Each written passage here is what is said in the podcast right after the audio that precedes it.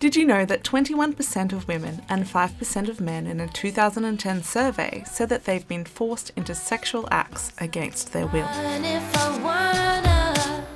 Consent is the yes between two people who want to get sexy. Whether it's quietly whispered in an ear or an enthusiastic high five, consent should be freely and voluntarily given. So, consent is sexy, but it's something that we don't learn in sex ed and we rarely talk about it. No wonder people are confused. In this series, produced for Sexual Violence Awareness Month, we talk about consent, what it means, what it looks like, and why it's so important for happy, healthy relationships.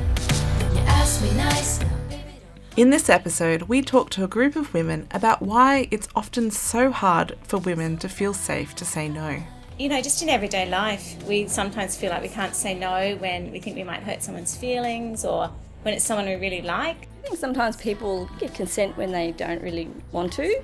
Yes, I definitely think that. You see it all the time. Women will say yes, particularly when they're younger or more insecure because they think they have to, or they think like the person will like them more, or, or guilt trip. That loss, you feel like you're going to lose that person, or you're going to lose something because you've said no. Sometimes they, they just do things so fast you can't even react. I can't say no back in my old relationship. Neither could I. I had really, really bad relationship. He threatened to kill my life.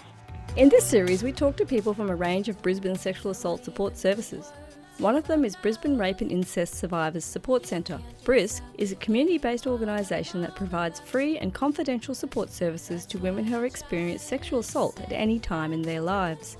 BRISSC provides phone support, counselling, support groups, community education, and sexual violence awareness raising in the community. Find out more about BRISSC on their website at www.brissc.org.au. There are organisations like BRISSC in every state. If you or anyone you know has experienced sexual violence, call 1 800 RESPECT for help and more information.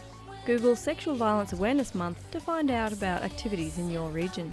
This Sexual Violence Awareness Month series was produced by WWILD Sexual Violence Prevention Association, Brisbane Rape and Incest Survivors Support Centre, Zigzag Young Women's Resource Centre, and Community Radio 4ZZZ for the Community Radio Network.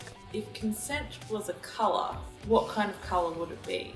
I think purple is one of the highest chakra colours. When you get up to the top of Maslow's hierarchy, which is enlightenment, I think that would be a society that's full of consent, is when we're all enlightened.